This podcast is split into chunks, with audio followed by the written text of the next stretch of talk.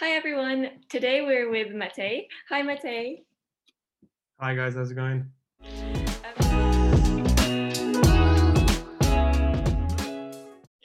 Um, so would you like to talk about your dissertation?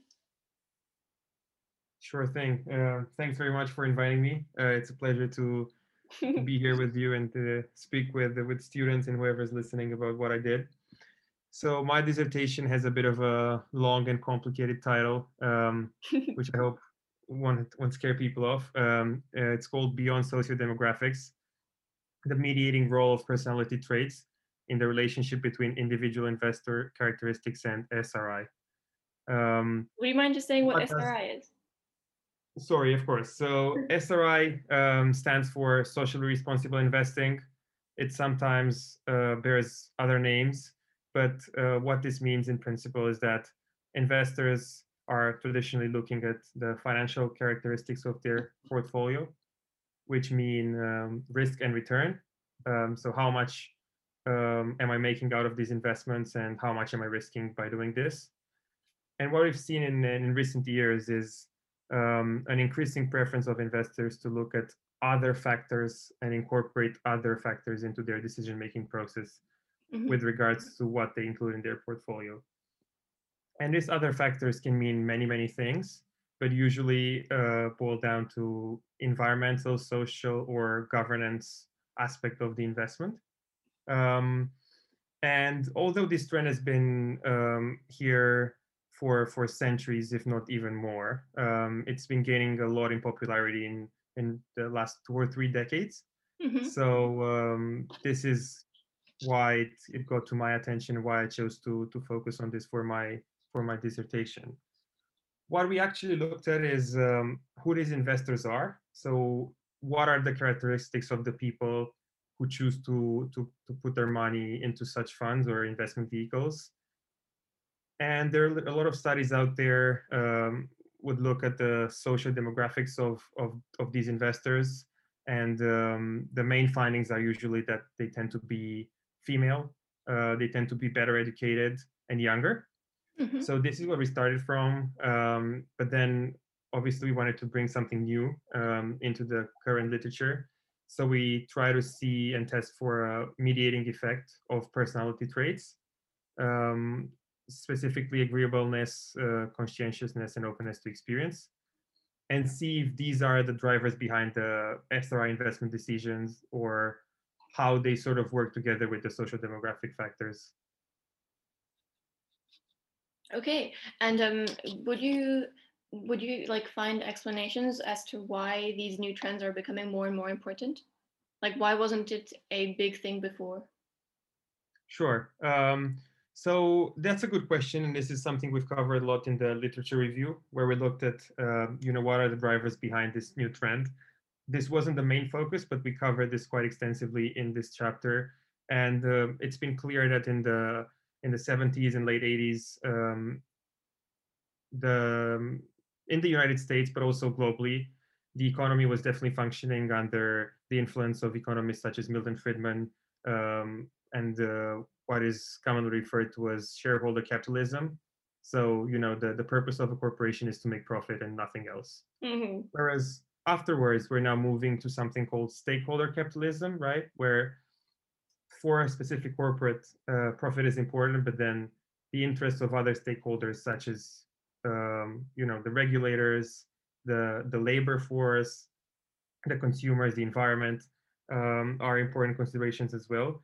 And um, SRI ESG investing, or whatever we want to call it, has been sort of attached to this new way of looking at the, the corporation and this is how we've seen it emerge. Um, and of course, another tailwind has been a marketing element in all of this, provided by the fund managers and people interested in, uh, you know, growing the popularity of these vehicles over the past two decades or so.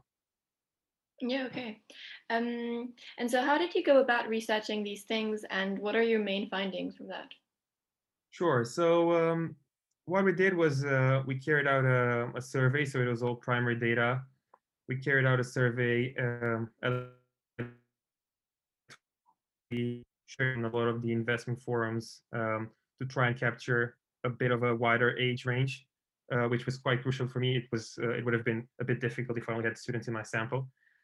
Um, so we did this, um, and then in terms of um, of findings, um, I'll, I'll repeat the starting sort of hypothesis with regards to social demographics. So what we expected was to find that uh, women, a younger and better educated investor, uh, tend to favor this investment style more than others.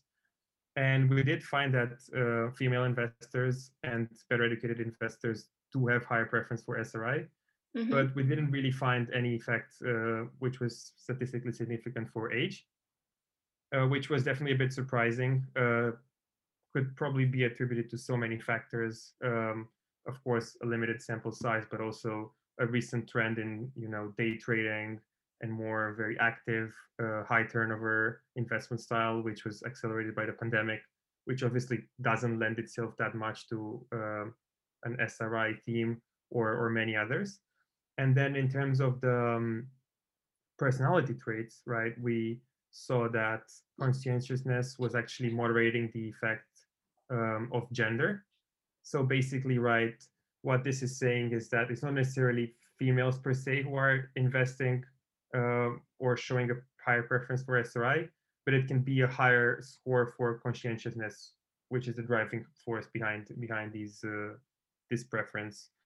We haven't really found any statistic statistically significant effect for agreeableness and openness to experience. Um, which we did expect based on the on the lit review. But um, as noted at the at the end of my dissertation, this is definitely something to be looked at uh, in, in further research, and the effects of the personality traits are are definitely something interesting to be studied going forward. super interesting. Um, I actually have a question in terms of like, um, so you said it's a growing trend, obviously, that we see that these different there's a different behavior in terms of how you choose your investments. Um, but how much of it does it represent in terms of the overall investment and how it was done before? Does that make sense? Does my question make sense? Uh, yes, it does, but then the, the connection broke a bit. So if you mind, if you don't mind repeating that, No be, problem. would be great. um, what I was asking is um, how much of these new types of behaviors, how much do they represent in terms of the overall investment demand, kind of? Okay, sure. Um, so I would say probably um, at the at the beginning of this century, it was probably it was very very limited. Not many of these funds were available for individual investors. So what I focused in my dissertation, and this is probably what your question is aiming at, is uh, you know for retail traders like people like me and you or our parents who are investing their money, and less so for institutions. hmm So for people uh, who are individual investors, um, it was non-significant maybe 20 years ago. Um, now it's it's really really hard to say in terms of a percentage of you know the overall investments uh, managed by by these firms from individual investors, because SRI can be implemented in in so so many ways. But then what I could say is that the assets under management of some of the passive funds who are you know SRI themed from uh, investment giants such as BlackRock and others have grown for maybe tens of millions 20 years ago to probably upwards of 500 billion now. hmm So it's, it's growing massively, and um, a lot of individual investors now are are using this as a filter before they even begin investing. They would only sort of choose funds which are you know SRI or ESG themed. So in terms of the overall size of the market, it's probably going to grow tremendously. I would say. Thank you. That was very clear. Well, thank you so much for um, this super interesting conversation and have a lovely day, everyone.